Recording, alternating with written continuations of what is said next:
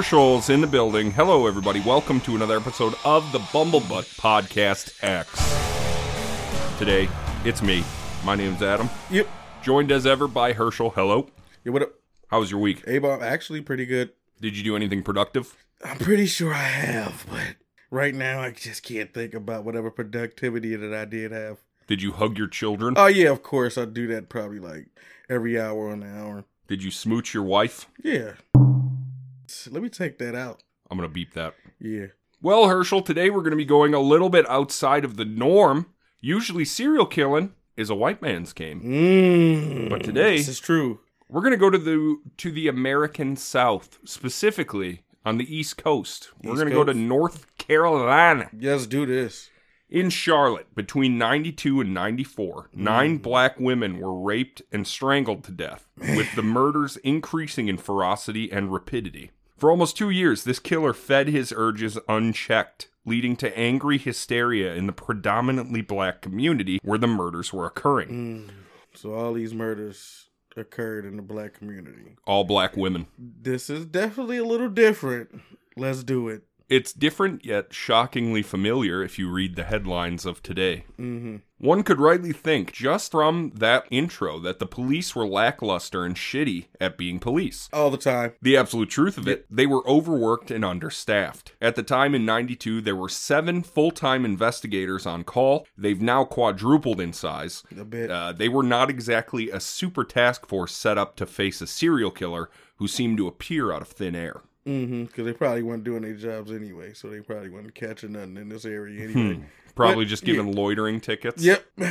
Well, the script I have written here says don't get it twisted. These were hardworking, tough, and professional police. But since the modus operandi was so sloppy, they investigated the murders separately with a different investigator assigned to each one. Mm. They work in a rotation, so notes were not compared, and the cases went for a long time unlinked. Mhm. It wasn't until the city finally sought the help of the FBI that some of the stones started getting kicked over. Okay. Hell, even with them on board, it took a while to get a profile up, though. At this point, did the FBI already set up their task force that they have for serial killers already? yes, but we, yeah, we're in the 90s here, so they've Oh, okay, got yeah, okay, the okay. full My bad. profiling department and all this. cool. Had, you know how that? Did you ever watch Mindhunter? Yeah. That's kind of it's kind of a. I like I like Mindhunter. that's like the beginnings of how they got all that shit set up. Mm. Yeah, that's good stuff. Yeah. This killer did not fit the usual profile of a serial killer. For Mm-hmm. one, he killed close friends and acquaintances, even co-workers. This was well outside of the norm. However, Henry Louis Wallace, the eventual suspect, did share one thread with all serial killers. Mm-hmm. He was able to hide his demon from outside eyes. Mm. The people he murdered trusted him implicitly until the moment they were killed. I thought that was always the case. Really, anything that happens, it's always somebody that you know. Nah, you look at serial killers, it's uh, hitchhikers they pick up, strangers, Yeah. I'm just talking about the whole thing. Like if you're getting robbed or your house getting robbed, usually it's probably somebody that you know is doing it. B and E. Yeah, A beanie. absolutely. But serial murder is a very specific thing. You love those beanies. Mm-hmm. Almost as much as I love Airbnbs. Ooh. This or- episode brought to you by Airbnb. I or, wish. Or Sponsor me, please. This episode definitely brought to you by BBWs and BBCs. And we'll just get 'em all.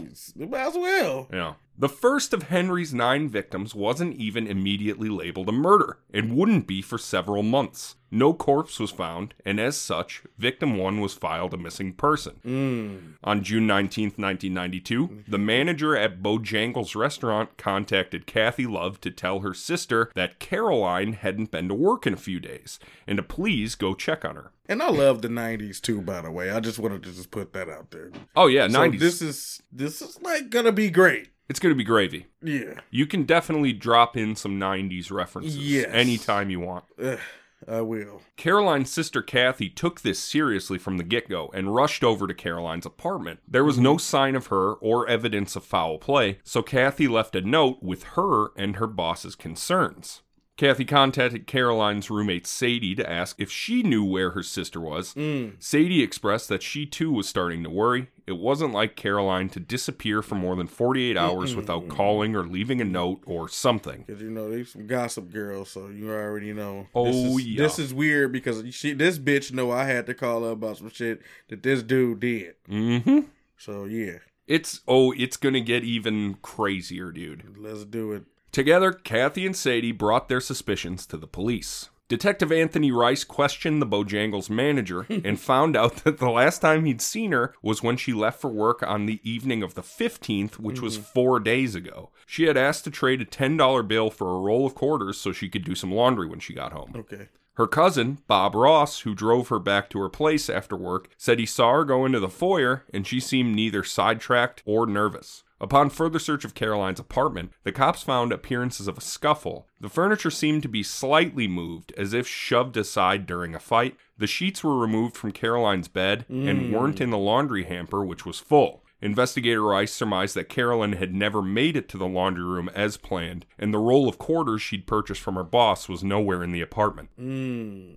I wonder where them fucking roll of quarters were. Let's find out. You've activated my trap. Not really, though. No, I didn't, but let's find out. He took them. Today's episode of I'll- Bubble Butt Podcast. I'll skip ahead a few pages and just tell you he definitely took them. I mean, he needed to do some goddamn laundry too. Like after this rape Mm. and murder, I'm You'll see why his why his moiters were and I don't even know if it's going to be a rape, but I definitely know it's going to be a murder. Yeah, it's a ra- it's a rape murder. They're all rapes. Rape murders, Unfortunately, they are all rapes. M- rape, murder, kill, like the demolition man. Yeah. Yeah. That was Demolition Man? Rape, Yeah. murder, kill? Maybe they didn't say the rape part, but they were saying Murder, something. death, kill. There you go. Yes, okay. Rape, murder, kill. yeah, but is- that's all the same that's shit the- in they book. that's before Disney edited it out. Mm, Mm-hmm. that was I didn't even know that was a Disney movie. Yeah, definitely. I'm fucking with you. All right. it's a I'm throwback. like, I'm like, yo, because you just got on me about the Jamaican bobsled team. That's I'm gonna say I need a little Stan Lee to drop Yeah. in from the corner and say Oh, webheads will remember between the bubbles X when Adam roasted Herschel for yeah. Jamaica bobsled team. no roaders, no rape, no cues. you say it in the middle. Pride, power, rape, kill. Charlotte police would continue to search for Carolyn Love, but every lead was a dead end. Hmm. She remained in the missing persons file for nearly two years before her body was discovered. Hmm. Eight months later, on February 19th, 1993, a Mrs. Sylvia Sumter came home from work, prepared to make dinner for herself and her teenage daughter, Shauna Hawk. Hmm. Make that dinner, man. And I hope it ain't the hungry man shit. Sylvia wondered where Shauna was. She should have been home for several hours already after attending her morning classes at Piedmont Central Community College. Shauna's purse and coat were still in the dining room. It was winter, and she'd not have gone anywhere without it. Sylvia called her daughter's boyfriend, Daryl Kirkpatrick, and learned that he hadn't that seen Shauna. of the Bills. yeah, see. Mama Sylvia called her daughter's boyfriend, quarterback Daryl Kirkpatrick, and learned that he hadn't seen Shauna all day. She called the Taco Bell where Shauna worked part time to see if Shauna had gone to pick up an emergency shift, but the clerk said he hadn't seen her and she was not on the schedule. And he was probably pissed too. Oh, hell yeah. And when you see that bitch, tell her she fired. Mm. Kirkpatrick came over after receiving another distress phone call from Sylvia to attempt to calm the panicking mother down. He started rummaging through the house for any clue as to where Shauna could have gone. In the basement, he noticed the carpeting was soaked leading out of the bathroom, and the curtain was not tucked in place. Mm. Through the shower curtain, it looked as if someone was crouching behind the tub wall. He yanked the curtain back and screamed. Shauna was dead, naked in a oh. tub full of water, head sunken below the surface and eyes staring up at the ceiling, but seeing nothing. Damn, motherfuckers came in the crib. Shauna Hawk was pronounced dead at the hospital. Her skull had several lacerations and bruises from a dull and heavy object, but that object did not kill her. The ME performing the autopsy noticed hemorrhaging of the lining of the eyes, the face, the lips, and across the voice box, which were all signs of ligature strangulation, which is a subject we talked about last week. It does not mean autoerotic asphyxiation, but instead you were killed with a Hey. a tool. You were Yeah. killed with a weapon. hmm Damn, but in a tub. And That's they crazy think, though. well, he that's probably to wash away evidence too. Oh, okay. So you Mm-hmm. don't probably think she was killed in the tub, or do you think? Mm-mm. I think she was put there. Oh, okay, okay. Because I was thinking, I'm like, dude, when you in the house by yourself or you taking a shower, That's you always hear something. Norman Bates. You be like, what? What? You, dude, you try to turn off the goddamn shower water four or five times. You, Yep, uh, grab the towel and be like, Yeah. "I'm done." oh, you grab the Covered towel. in soap. Yeah, just like I just walk out. I need to fight. First of all, you don't want your dick to be out when you fight. That's rule number one. We just need samurai swords in the shower with us. Ooh, I guess you should definitely have a, a shower pistol or something like that. Ah, problem with that moisture. What happens if it gets all over your cartridges? There's got to be something for that though. When we talking about shower pistols, there's got to be a a holster that something that Waterproof. waterproof something. like a waterproof iPad case, but for a gun. It's better to have it than to not. Agreed. Yeah, I mean, you could always like vacuum seal it and then just break it open if you need it. That's actually a good idea. So Yeah. everybody out there, that's what we doing. Vacuum seal a loaded gun, Yep. put it in your shower. Yeah. Don't worry about it. No You'll be better safety- safe than sorry. Safety off. Sa- Always safety off. Okay. Vacuum seal safety off. The vacuum seal will do the job of the safety anyway. Nobody's pulling that trigger through that plastic. Okay. Or unless the vacuum seal. And this has been uh, bad advice with Herschel and Adam. I mean, it ain't like it's electric. no, it's not electric. The hospital defined Shauna's death as a homicide, so police did their duty. Coworkers, friends, classmates, everyone they could think of was interviewed. Police failed to find motive, opportunity, nor means for any of them. Those are the three you're looking mm-hmm. for when trying to solve a crime. so they think it's just random. That's what they're looking like, yeah. This is where this is where they're getting like just another random Nah. slaying. That's they. Come on, this there's, there's got to be more to it. Maybe there is. Maybe there is. You can't think because once the autopsy comes back. All right, let's go because I don't want to Go ahead. Like unlocking trap cards. All right. Once the autopsy comes back, Mm. bro, I feel like you should know. It shouldn't. Whatever's going on ain't random. Like who kills like this? Well, she is the first one found. Caroline is still Well, a missing person. Yeah. This is the '90s. Murders has been happening. Murders has been happening. You know what I mean? Yeah. And when I say that, I mean just something like this has got to be different. Yeah, this is this should pique interest in yeah, investigators. Mind. automatically. Mhm. Okay. I agree. That's that's a good cogent point. Audrey Spain, a 24-year-old dependable employee, failed to show up two nights in a row, June 23rd and 24th, 1993, at Taco Bell. Her manager Get knew something was up. He called her twice, but only got through to an answering machine. He tried her sister next, but just the same, only an answering machine.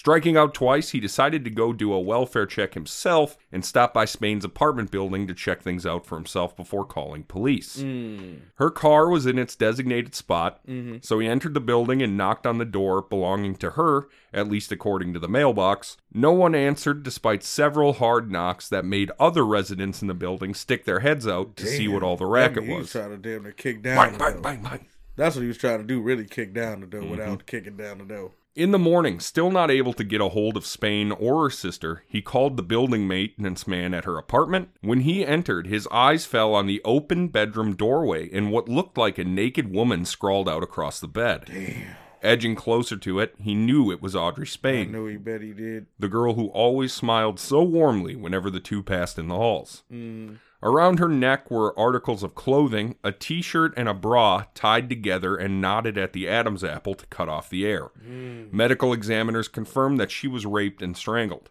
Mm. Audrey Spain and Shauna Hawk, two nearly identical strangulations and months apart. Unfortunately, no witnesses had come forward to report suspicious characters, Right. and no one was able to yet piece together the most important clue. Each of these victims knew one man in particular. As of now, the detectives hadn't noticed the serial killer, and the usually hawk eyed reporters weren't seeing it either. I guess they think it's a black community. They don't want to. They ain't really giving a fuck. That is, uh, you know what? You hold that truth to be self evident that all Mhm. men are not created equal in this country. Only thing I would say to debunk that, that all the shit that we talked about before was definitely like 80s. And it wasn't as, as advanced. And as America, we advanced pretty fast. Pretty quick. We're the first world. We're on the bleeding edge. I don't know. He don't know.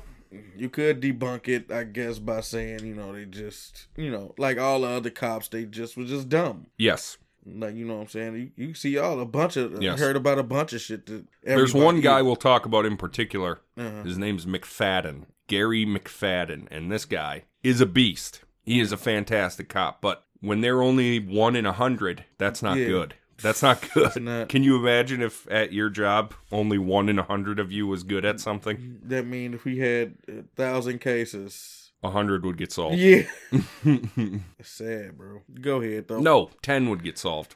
which is still sad though. That's even sadder. yeah. He said no, ten, and that's not even a guarantee. That's not a guarantee. Because you could be a good cop and still the shit won't get solved. If it's a real whodunit. Yeah, crazy. Victim number four, Valencia Jumper, would see a massive shift in Henry Louis Wallace's MO. Mm-hmm. Valencia was a 19 year old college student who'd recently transferred in from South Carolina. She worked at a grocery store and a clothing shop to help pay her tuition. Mm. In August 1993, the same man who had already killed three ended her life. But it was so different from the others that even the most seasoned detective wouldn't have spotted the link. On August 9th, Valencia's boyfriend Zach smelled something burning as he approached Jumper's apartment. Mm. He then saw black smoke coming from under the door. Oh. He tried the knob, found it locked, and ran to another apartment to call the fire. Uh-huh. A truck was there in no time to axe open the door. Inside, the blaze had spread throughout the entire unit. It began when a pan had been left over a gas burner. The flames had reached all the way to the bedroom, where it appeared Jumper had either passed out or fallen asleep on her bed. Her body was severely burned.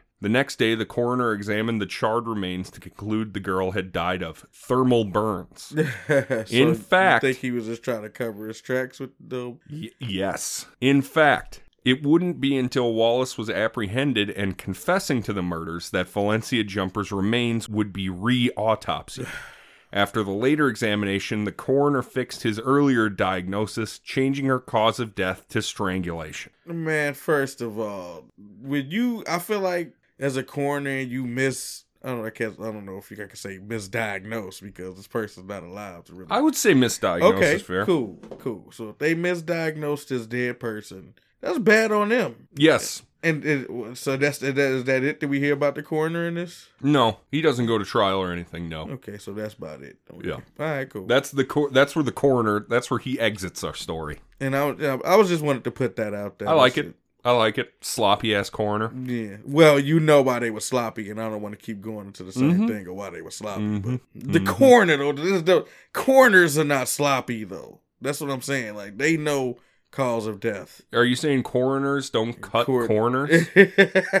well, at least they're not supposed to. I've never heard of one No. because that's their job. That's I feel like that's what they get their nut off of. But Yeah. no, he didn't die that.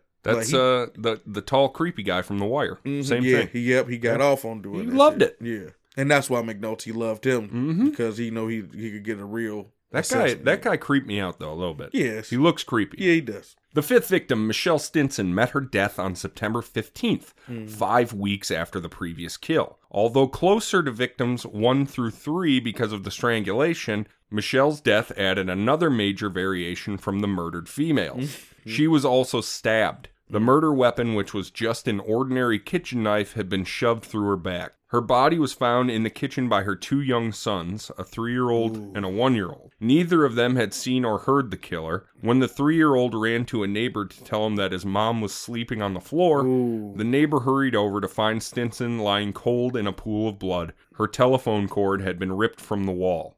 Man, Autopsy revealed the blade penetrated the upper left side of her back below the shoulder blades and caused mortal wounds to the heart and lungs. Stinson had been raped and then strangled with a ligature. This time, the strangling occurred after death from the knife wounds, or at least while she lay dying and comatose. So it was like a finish the job type thing. mm. The knife already did the job. She was going to die, but he still heard rattling, so he, he choked her anyway. yeah, just in case. hmm I don't make it home tonight. I'm making love to you for the last time, baby. My fault. That was a '90s song. I like it. Keep them coming. Police were drawing big time blanks. Although the killings were starting to appear as possibly the work of just one man who loved strangling and raping women, all these killings took place within a five mile radius of East Charlotte, but their differences made it impossible to pinpoint characteristic traits from the killer beyond ligature strangling his victims. Mm-hmm. These were all black victims in a mostly black community, the citizens of which were starting to get pissed. They interpreted the department's lack of results as racial indifference. Ooh, I like your trap card. You certainly did, and you're absolutely certainly looks like it. And it feels No, like it if do. these were little college white college girls, this would have been solved f- f- after Maybe the a first little- one. A little faster, maybe, because it's say cops are. I don't know. Let me stop. These are black people in a black city Mm-hmm. getting killed by a black person. So how much? That's like three strikes Mm-hmm. of not giving a fuck. Mm-hmm. Just like any other time, it was a white women getting killed by a white man. Easy. They're Yeah. putting it. They have the National Guards goddamn mobilized to take care of him. Shoot on sight. The local paper didn't help much either. The first two murders weren't even reported on. This put the entire region under fire for their perceived lackadaisical attitude by local politicians and law enforcers who ignored problems among Charlotte's 31% black population. Hmm. East Charlotte is a busy urban area full of hardworking people, mostly black, but with a healthy mix of other races as well. The one thing they all shared in common was they were all middle to lower class. Mm-hmm. Remember, race is a bugbear invented by the rich to drive a wedge between working class people so they can continue to hoard all of the world's wealth. Facts. It's the kind of neighborhood where you can walk around freely. Kids walk to school, women window shop, and certainly a neighborhood where the populace doesn't like to think there's a strangler on the loose preying on their wives and children. Mm. Many in the neighborhood couldn't understand why investigators couldn't match fingerprints found at the scenes against prints on file, and they couldn't understand how this obviously male strangler kept slipping through dragnets time after time after time. At an emergency press conference, the department committed to results and assured the people that this case was not going cold until it gets solved. Hmm. Homicide Senior Detective Sergeant Gary McFadden was appointed lead detective by the deputy ops Yes, and suddenly found himself in the thick of it. He hadn't originally caught this case, mind you, but his spotless record and wonderful clearance rate put him in a tough and thankless position of being the best guy for the job. Now he was faced with being the spokesman and mediator between the police and the public. Hey, and it was his job to explain why the murderer hadn't yet been caught. At least they went and got some firepower, though. At least to make it didn't seem like, oh no, we not trying. This not a racial thing. You ready for my second trap card, which Go. which almost throws his role into this into an even more tragic, unwinnable situation for him? Right. Detective Sergeant McFadden was a black man, but he didn't find an understanding ear among the community. They hated him. Yeah, and in a way, McFadden felt like a scapegoat. But the good sergeant, being a professional, did his duty. He spoke with the affected families personally and expressed sympathy and determination to bring their loved one's murder to justice. Mm-hmm. He had a calming air about him. He is now being put up as the mascot. And like, look, we have a black sergeant that's leading up this in this investigation. This should make you happy. Yeah, but you know what? He was uh, his clearance rate was pretty high, so He's a I don't- he's a stellar fucking cop. I don't see it like that. okay, good. I see Good. it as, I mean, maybe it was, yeah, maybe, oh, this is a good thing. We got a black cop that, you know, has a high clearance rate that he know he's gonna solve this case. So the bla- but it's, dude, if he's solving cases, bro, that's who you fucking want. Good. All right, we got the bunk on it. Yeah. Throughout the fall and Christmas seasons of 93, things were quiet. After Stinson's murder in mid September, the remainder of the year passed without incident. Because of the increased pressure, police mm. beefed up their patrols in the community and were starting to think the increased police presence was what was scaring off the killer or killers. Although it was incident free, McFadden felt only dread and apprehension, knowing this was just a break. His fear proved to be warranted. On Sunday, February 20th, 1994, Vanessa Mack's mother Barbara came to pick up her grandchild, mm. as she did every Sunday, so Vanessa could go work her shift at the Carolina Medical Center. Ooh. Barb showed up a little earlier than the appointed 6 a.m. and was surprised to find the door ajar. She assumed Vanessa and the baby were just inside. She called out, expecting to hear the familiar, Come on in, Ma, but no answer. Immediately upon entering the home, something was off. Vanessa's four month old child was sleeping on the couch, still in her romper from the day before. Hmm. But Vanessa was nowhere to be seen. She checked the kitchen, bathroom, then bedroom, but nothing. Was that gray bundle on the bed actually just a blanket? Nope. It was her daughter Vanessa, partially dressed in a weird position across the mattress. Something was wrapped around her throat a pillowcase. Her skin had become ice cold. Scooping up her granddaughter from the couch, Barbara raced into the apartment hallway and pounded on a neighbor's door to use the telephone. Man, this shit is crazy, bro. Poor Barbara. But he, he he's definitely preying on a certain few. You know, kids not really super alert going into their cribs. And they probably they probably missing a couple things too. Maybe not locking doors or Oh, you you you guess what, Herschel? We're going to explain in detail. Once he gets caught, he goes into every single crime. Okay, cool. So we'll know the ins and outs from his Mm-hmm. perspective. I'm pretty sure they was making it easy for him. He All knew right. them all. They trusted him. Can't trust anybody, man. Perfect. You can't trust me. You can't trust us. Don't trust us. And trust us. At six foot tall, 200 pounds, and a super nice face, the 29 year old Henry Louis Wallace was a very affable fellow. He does have a nice face, by the way. Okay, cool. He was always open to talk, always quick with a snappy comeback, and was the first to help anyone who asked him for it. Mm-hmm. The night after Vanessa Mack's murder, Henry sat in front of his TV to watch the news with his supper. When the ending credits rolled, Henry cracked a huge smile. There wasn't even a single mention of the latest strangling or of the manhunt that the police claimed was in full effect. Mm.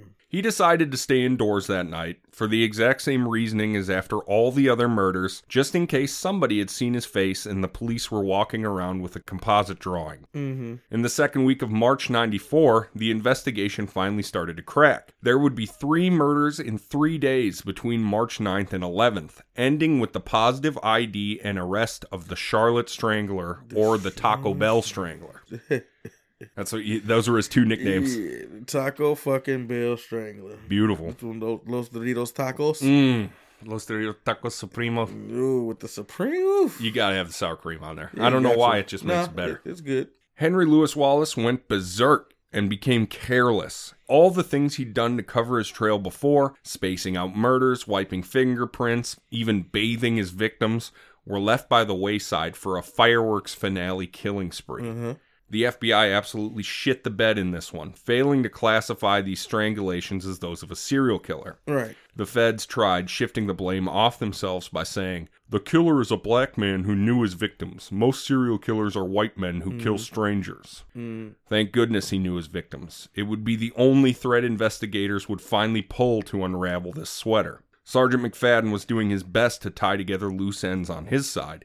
His squad interrogated possible suspects, specifically those with violent pasts who could move easily among the black community. Detectives also reopened contact with all families and friends of the victims. Right. Nothing in this case was beyond possibility, and the killer had made that very clear to McFadden. Right. I guess they probably, if they did a little bit of investigation before, they probably could have saved a couple to a few women. Just find out who all their friends are. Yeah. All the family and friends' friends, too. See if anybody uh, matches up. Yeah. I thought, and that's just the basics.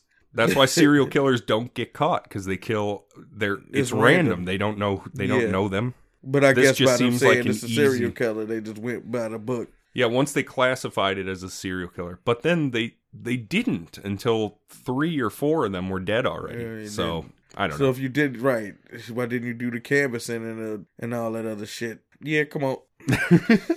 Betty Baucom didn't report to work at Bojangles restaurant where she served as assistant manager. Same Bojangles that Caroline Love got disappeared from. If they'd have did a little bit of, oh my god, This was the same Bojangles. The same manager, Jeffrey Ellis, was cautious, calling her at home. No answer. Throughout the shift, he figured Betty would come in with a reasonable excuse of why she's late and everything would be fine, but she never showed. The next day, she also didn't show, so Ellis went directly to police.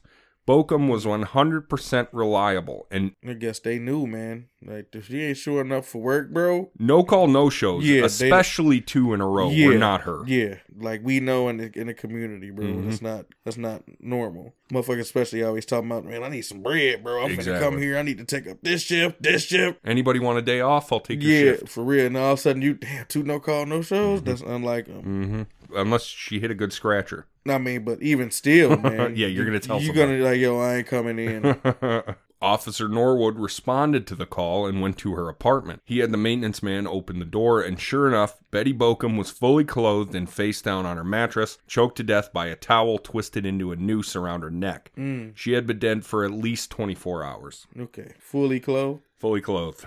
He dre- redressed her, probably. For the first time in his sordid career, the killer left something for investigators to go on. His past victims' residences showed only minor signs of possible scuffle. Mm-hmm. Betty Baucom's apartment had been noticeably pillaged. There was a bare entertainment center with wires hanging and leading to nowhere, leading cops to believe the TV and VCR were missing. Baucom's car, an aquamarine colored Nissan Pulsar, was missing from the parking lot as well. In the robbery. Squads were alerted to look for the Pulsar on Charlotte streets. Concurrently, investigators checked all the local pawn shops to see if mm-hmm. anyone tried to flip a TV and VCR for cash. Simultaneously, a patrol car was called to the apartment of Brandy Henderson, whose boyfriend had just found her dead. Police Damn. didn't have to go far to respond.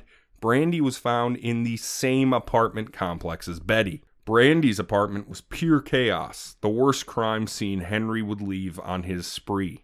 The boyfriend who called the police was named Verness Lamar Woods. He lived with Brandy and their baby. He had just walked in from his night shift job when he noticed the apartment ravaged, his girlfriend dead in bed with towels used as a noose, and their 10 month old baby in his room barely alive, also with a ligature around his neck. Damn, he choked the baby? Yep. Probably baby was crying too much. A court summary of the incident reads Woods immediately ran to the 10 month old and removed a pair of shorts which were tied tightly around the neck. When Woods found Henderson strangled and stiff, he administered CPR to the dead girl pursuant to instructions from 911. When officers arrived, it was clear it was too late for that. Mm. The baby was rushed to the Carolina Medical Center, where at first the doctors feared the asphyxiation he suffered caused permanent brain damage. The tough child, however, came out of his coma, and tests indicated that he would recover without permanent injury. Mm, mm, mm, about that, but yeah. Dr. Thomas Brewer, however, said the child had endured great physical and mental distress because of the ligature, and there would be no way to determine the effects until later in life. There you go. 'Cause I don't think so. You're not going to walk away from that a, Yeah. a prime, healthy kid.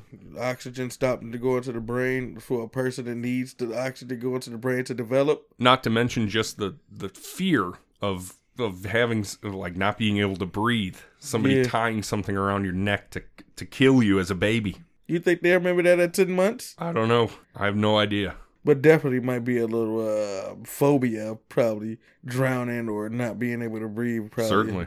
develop. I just get worried about a dexter type situation. Lead detective gary mcfadden was fucking pissed. Mm. He drew his squad together for a meeting the next morning to compare notes and bang any theories they could against the wall looking for a solution. Hell yeah. The comparison proved enlightening. All reports indicated that while the girls didn't seem to know each other, although some had worked at the same place or gone to the same schools, mm-hmm. when asked to list names of known associates of the victims, one always showed up Henry Louis Wallace. Mm. Valencia Jumper was a good friend of Wallace's sister. Michelle Stinson would often eat at Taco Bell and chat with Wallace.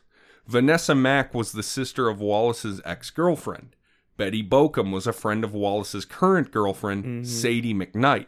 Brandy Henderson was the girlfriend of one of Wallace's criminal pals, Vernus Lamar Woods, who had found Brandy. Reaching all the way back to the missing person case of Caroline Love, detectives now realized that Love had also known Wallace well. She had been his girlfriend Sadie McKnight's roommate. The puzzle pieces slid perfectly into place.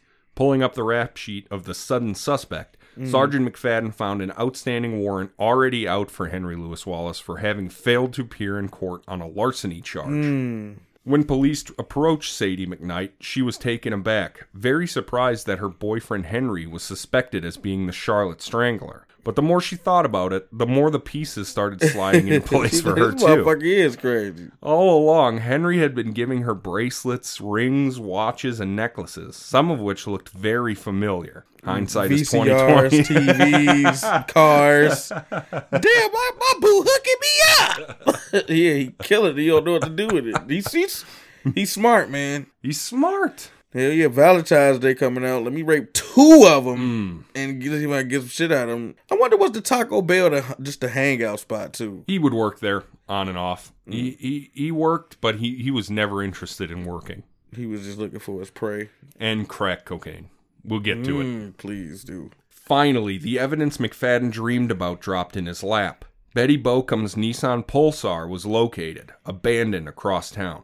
Fingerprints found on the trunk lid matched Henry Wallace's file. Hmm. Police staked out Wallace's residence on March 11th and the following day. Two officers tracked him to his friend's house when they got the call over the radio to take him. According to the report of arrest, the suspect was sober, calm, and collected. He surrendered without a fight. A small brigade of plainclothes officers anxiously awaited the patrol unit to deliver Wallace to the law enforcement center. They had more than a few questions for him. While they were all waiting to meet the alleged strangler, another body had been found in Charlotte.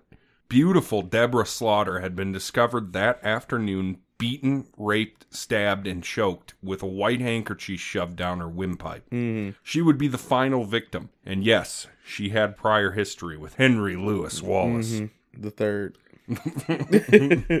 At the law enforcement center, Wallace was led to an interview room where several men already stood waiting around a long bare metal table under harsh fluorescent lighting. Mm-hmm. They looked up when the uniforms ushered Wallace through the door and came forward to greet him individually. Right. They also asked the suspect if he knew why they had hauled him in, and at first, he figured it was for the larceny warrant. Over the next several hours, these suited men would take turns interviewing Wallace until he finally confessed to killing all nine of the Charlotte women Caroline Love, Shauna Hawk, mm-hmm. Audrey Spain, Valencia Jumper, Michelle Stinson, Vanessa Mack, Betty Baucom, Brandy Henderson, and less than two days before he was apprehended, Deborah Slaughter. R.I.P. He also admitted to a tenth victim, a prostitute whose name he'd never known and whose remains he dumped near Caroline Love's. They mm-hmm. would find this unnamed. So he, d- but he the first time he did it was the right time. I mean, the right way to do it. that prostitute, the fir- his very first kill, yeah. Uh-huh. After the initial interrogation, police believed they had enough to charge Wallace and Mirandized him. He was asked if it was okay to tape his confession. Absolutely, he said. I mm-hmm. feel like a big burden has already been lifted. Mm-hmm. In his confession tapes, Henry Wallace gave several hours of gross details. He reminisced about each murder and his thought process as he mm-hmm. killed the women, remembering in detail their final words and movements before applying what he called the Boston choke to them. He was a huge wrestling fan. Yeah, that's what I was gonna say. He robbed most of his victims before killing them, but the actual motive for the murders wasn't money, but sex. He fulfilled fantasies of power and control. The thefts were important, of course. They funded his crack habit, but sex was the real motivator. But if he was giving all this shit to, well, well, who would he sell his shit to? He would sell some of it, but like jewelry, he would pawn it for cash. The TV he sold for cash. Probably just somebody on the street. Exactly, not even a pawn shop because he knew probably the pawn units would be. He was probably giving away good deals too. Mm-hmm. Well, yeah, fiends. They'll sell anything for for a for a little bag. I hope he ain't getting none of the people he sold the shit involved in it. You got to be stand up about that. If you selling stolen property to somebody, bro, don't. Mm. This is stolen. I mean, you ain't necessarily got to say that. No, I'm just saying. But if you police catch you up, you just be like, I don't know who I sold it to, but Mm-hmm. I sold it. It's, I did steal it though, but I don't don't reveal the people you still like Maurice Clarett and shit. Yeah. Yeah, that's brutal. Investigators worked in teams and shifts, coming in and out of the interview room for hours at a time, clarifying points, asking questions. At one point, an investigator told Wallace that he didn't seem to be a very bad man by nature and asked if he thought he was a schizo. Henry replied, No, there's only one Henry, a bad Henry. He would talk to police through each of his murders one by one in what would be known as the confession phase. I'll give you the breakdown from each victim. Okay. Henry Wallace had a key to Caroline Love's apartment from his girlfriend, who was also Love's roommate, Sadie McKnight. Mm. When he knew his girlfriend wouldn't be home and Caroline would be alone, he entered the apartment and hid in the bathroom for her to come home from work. As soon as she walked in, he said he wanted to have sex with her. She refused, of course, and he put her in, in the Boston choke. He kept the hold on until she passed out, then moved her to the bed, removed her clothes, and had sex with her, all the while applying the chokehold. During intercourse, she came to and started fighting, and he grabbed the curling iron from near the bed and wrapped the cord around her throat. After she died, he folded her up in bed sheets and placed the bundle in a large, orange colored contractor trash bag and carried the package to his car. Mm. Returning to her apartment, he grabbed the roll of quarters she had purchased from her boss to do laundry. Right. After dark, he drove the body to the city limits, past some houses under construction, and dumped the body on the side of the road where he thought it wouldn't be found. As for Shauna Hawk, Wallace claimed he had no intention of killing her. He just stopped by to talk. She had just come home from school, her mom wasn't home yet, and the two gossiped with each other for about an hour. She mm-hmm. started teasing him too hard about a fight he'd had with his girlfriend Sadie, and that really irked him. He put the chokehold on her until she passed out and then filled the bathtub with water and put her in it. Before he left, he stole a 50 from her purse and obviously raped her too. Okay. I wonder did he come back? Like I'm just gonna kill you and put you in his bath and then you got the fifty about to walk out the door. Mm, No, no, One last thing. yeah. Audrey Spain had just come back from vacation when Wallace reached out to her. He said he wanted to smoke a joint and hear about her trip, but he also had another reason. He was going to rob her. After they finished smoking, he throttled her and pinned her to the floor. He screamed at her, demanding to know how much money was in the apartment. He rounded up what was available, stripped Audrey, dragged her to the bedroom, and raped her. He administered the Boston choke until she went limp, and then tied a nightgown and t shirt together to strangle her. Upon leaving, he stole her Visa card and Exxon gas card, making several purchases with the latter. Mm. In Henry Wallace's own words, Valencia Jumper was like a little sister to me. I don't know why I would ever hurt her. Well, Wallace stopped by to see Jumper that night, telling her he had gotten into a fight with his girlfriend Sadie and he really needed a confidant. Jumper, of course, let her friend in. They talked for a few minutes, and Wallace asked her to please call Sadie and let her know that he's here so she wouldn't worry about where he'd gone. When she turned from him to dial the phone, he put her in the chokehold. She begged him not to hurt her, allowing him to do anything he wanted, including giving him oral sex in order to save her life. Hmm. While she was getting dressed afterwards, he made her look to the other side of the room and put a towel around her neck and choked the life out of her. Then he went into the kitchen, grabbed a bottle of 151 and poured it all over her body, went back to the kitchen, put a can of pork and beans on the stove, took the battery out of the smoke detector, turned it up high, went back in the bedroom, threw a match on the 151 covered corpse, and went home. Of course, before he torched her, he removed her expensive jewelry to give to Sadie and also pawn later. Mm. This motherfucker is crazy as shit. He overthinking some shit. Well, not overthinking. He thinking. He's like harboring so much hatred and anger. What do you think that's about? Moms. Oh, perfect. Next up was Stinson, who he dropped in on unannounced at 11 p.m. the night of her murder. His only goal with Stinson was rape. Chatting for a bit, he asked for a glass of water. When she turned, he choked her and unbuttoned her blouse. Mm. She agreed to have sex in exchange for her life. Mm. After sex, he choked her unconscious, then went into the bathroom, got a towel, and finished the job properly. Mm. But even with the towel, she kept moaning and groaning, so he finished the job with four stab wounds from a kitchen knife, leaving it buried in her back. Vanessa Mack was the only of Henry's murders with a motive of money.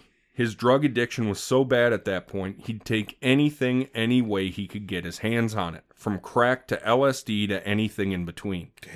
He knew Mack had a good job and steady access to money in the bank with an ATM card.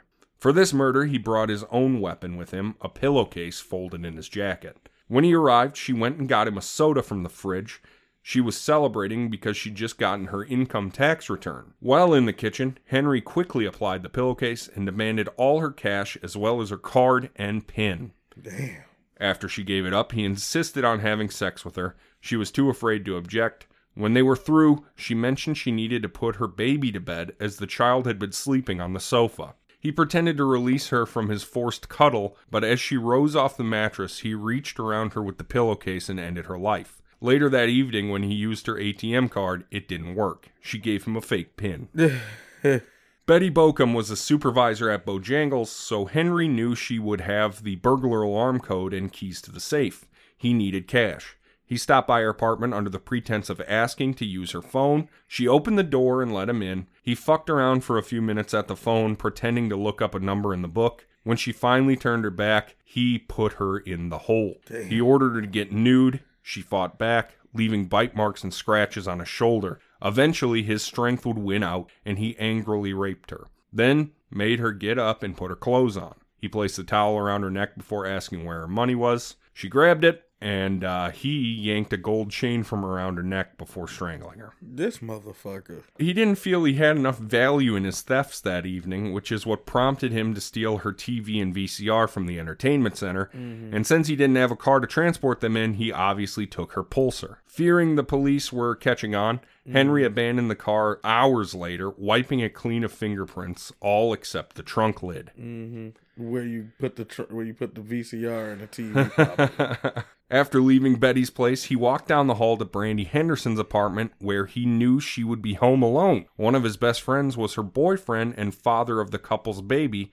His name was Vernus Lamar Woods, and he was at work. Knocking at the door, he just told Brandy that he wanted to drop something off for Lamar. Thinking nothing of it, Brandy let him in. Once inside, he bear hugged her and demanded money. The only thing she had on her was $15 in cash and a Pringles can full of loose change. uh-huh. He wanted that crackheads. Mm-hmm.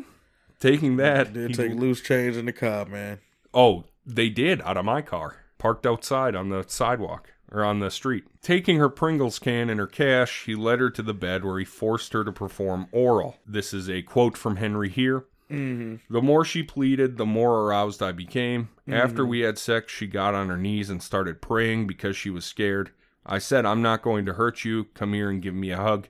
And she hugged me, but I choked her with a towel until she was red in the face and eventually died. Wallace had intended to steal Brandy's TV as well since he still had Betty's pulsar, but when Brandy's baby started crying, Wallace panicked. Mm-hmm. Lifting the 10 month old from its crib, Henry tried cooing it to sleep and using a pacifier, but nothing worked.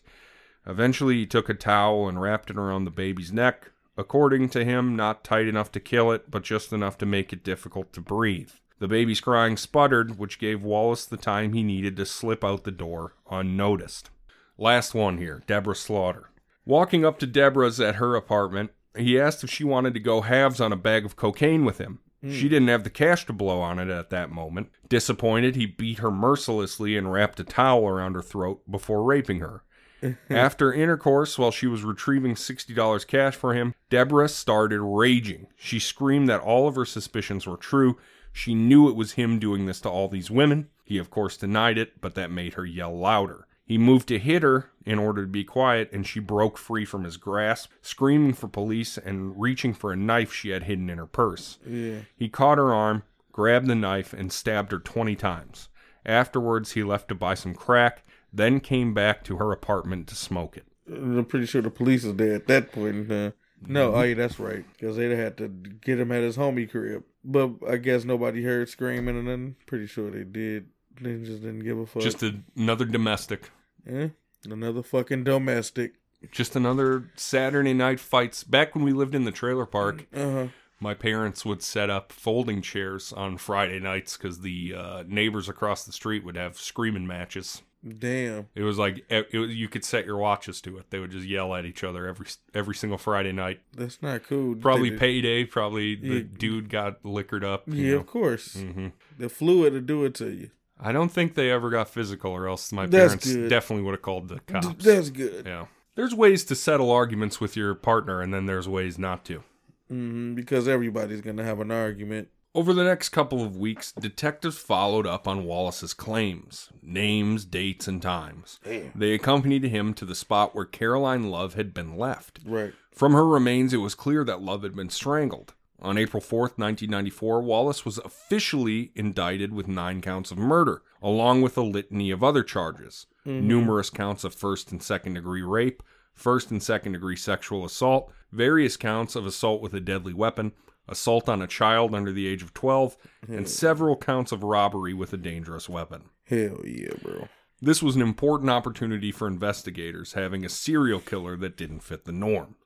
As such, a social profile was done on Henry Louis Wallace in preparation for his trial. Uh-huh. Of course, like every single other one, his issues came from his terrible upbringing. His mother was an unrepentant asshole who hated life for as long as anyone had known her. Her resentment for living didn't improve when she got knocked up twice first to daughter Yvonne, and second to son Henry by a married high school teacher who went back to his wife.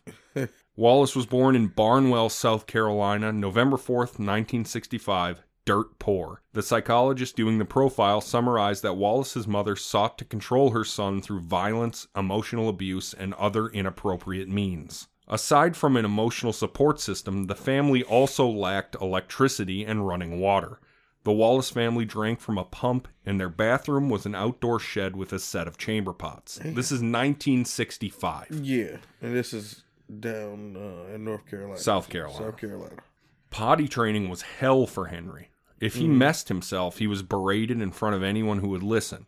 This chastisement forced Henry to mess himself and then hide his dirty underwear. Mm-hmm. Henry's mother was the sole provider of the household and would work long days to pay the bills. Her discipline was severe. She forced the kids to pick their switches almost every day, and if she was too tired, she would make them whip each other for her. Dang. Henry wanted to be like the other boys in school. These kids had dads who taught them how to throw curveballs and fly kites, but mm-hmm. Henry's dad was missing. Only one time did he ever ask his mom about his natural dad, and she told him to shut the fuck up. Damn. In sixth grade, his father called out of the blue and introduced himself and told him he'd always wanted to meet him. He promised to stop by during the week. Every morning, Henry woke up at the crack of dawn and skipped school, watching the road, perking up at every car that turned the corner. Of course, his dad never appeared. Mm-hmm. Upon graduation from high school in 1983, he attended South Carolina State College, but only for a semester. Next, he tried trade school, but failed out at that as well. Not because of his brains, but because of his work ethic. He expended most of his energy on his evening job as a DJ on a local radio station, Uh-huh. adopting a Wolfman Jack persona. You know what that is like. Next up is uh, ZZ Top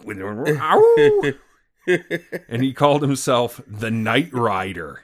Listeners enjoyed his dark sense of humor, his easygoing manner, and females loved his voice. Uh-huh. He may have been able to make a run at that as a career if he wasn't fired shortly after starting, getting caught in the act of stealing CDs from the station. Not cut out for college, and with his life in shambles, he did the only thing you can do join the military. He signed on with the Navy Reserve for eight years. The Navy, a seaman. That's Keep right. talking about him. Always. Everyone we know is seamen. Yeah. Everybody we know is seaman. Everyone we fucking know is Siemens. Both of our in studio guests guests were Mm, Siemens. Sam Hell and Kylie. Yeah. Kelly. While a sailor, Wallace married Moretta Brabham, a girl he had dated on and off since they were sophomores in high school. Mm-hmm. In between high school and now, however, Moretta had had a baby with another man. Mm. And Wallace said, If we're gonna be together, I'm gonna be that beep stepson forever. Was he? Guess what? Wallace opened his arms to the family, even adopting Moretta's child. Unfortunately for Henry, and fortunately for everyone else, the marriage ultimately was a disappointment. Uh-huh. Henry wanted his own kid to raise alongside his, his new daughter, but Moretta refused to have any more kids. This caused a foundational crack in the relationship, and there was no putting it back together. Mm-hmm. If one of you wants a kid and the other one doesn't, that's going Yeah. to be the end of your relationship. Yeah, it is. Don't even string nobody along with that. That's just fucked up. Go find the kid.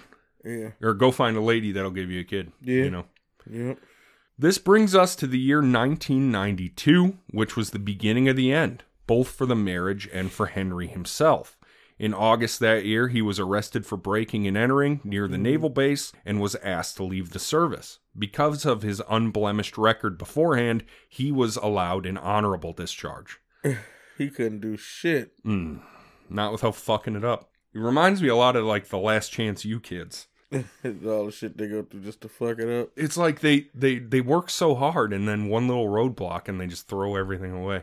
Moretta left him right afterwards. Unemployed, homeless, and heartbroken, it was time to move back in with mom. Henry began to feel like a total failure, and living with his psychotic mother didn't help his mental state. Mm-hmm. He turned to crack and any other drugs he could find to help him forget about Moretta and his mother. He couldn't last at any of his jobs because he didn't care about them, or anything at all. Wallace's trial took nearly four months, starting in September 96 and ending in January 97 with the jury's judgment of death for all nine murders. He remarried in 1998 to prison nurse Rebecca Torrijas in a small room down the hall from the death chamber in Central Prison. He is still awaiting his turn to die today. Mm. So you married the prison nurse? That sounds pretty fucking crazy to me, man. He mar- yeah, he married the nurse, but uh, now he's just sitting on death row. I think he's what 55 56 years old 56 years old I mean, what was his reason in doing that? Like, I'm changed. you know how it is sometimes uh these guys are master manipulators Yeah. so it's like and a nurse obviously wants to help people got the- the Florence it, Nightingale it's like the goddamn yeah florence nightingale or joker and uh harley quinn same Mm-hmm. thing i think uh it's pretty when you're that good at manipulating people that you can kill nine people without getting caught, I think it's pretty easy true. to manipulate us normies. But like normal wait, but people did like he us. really manipulate people to? I mean, I'm telling you, it was.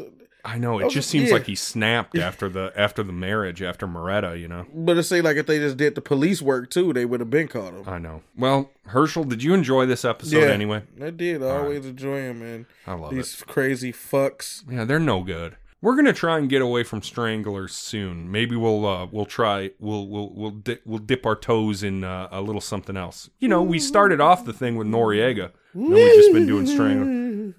You want to do some ghosts, Mm, Not particularly, but. Herschel? You want to do Alien? That used to scare me so bad. It was this one episode about this. I never, and this the first time I was seeing the X Files, and this shit was like a tree man or something.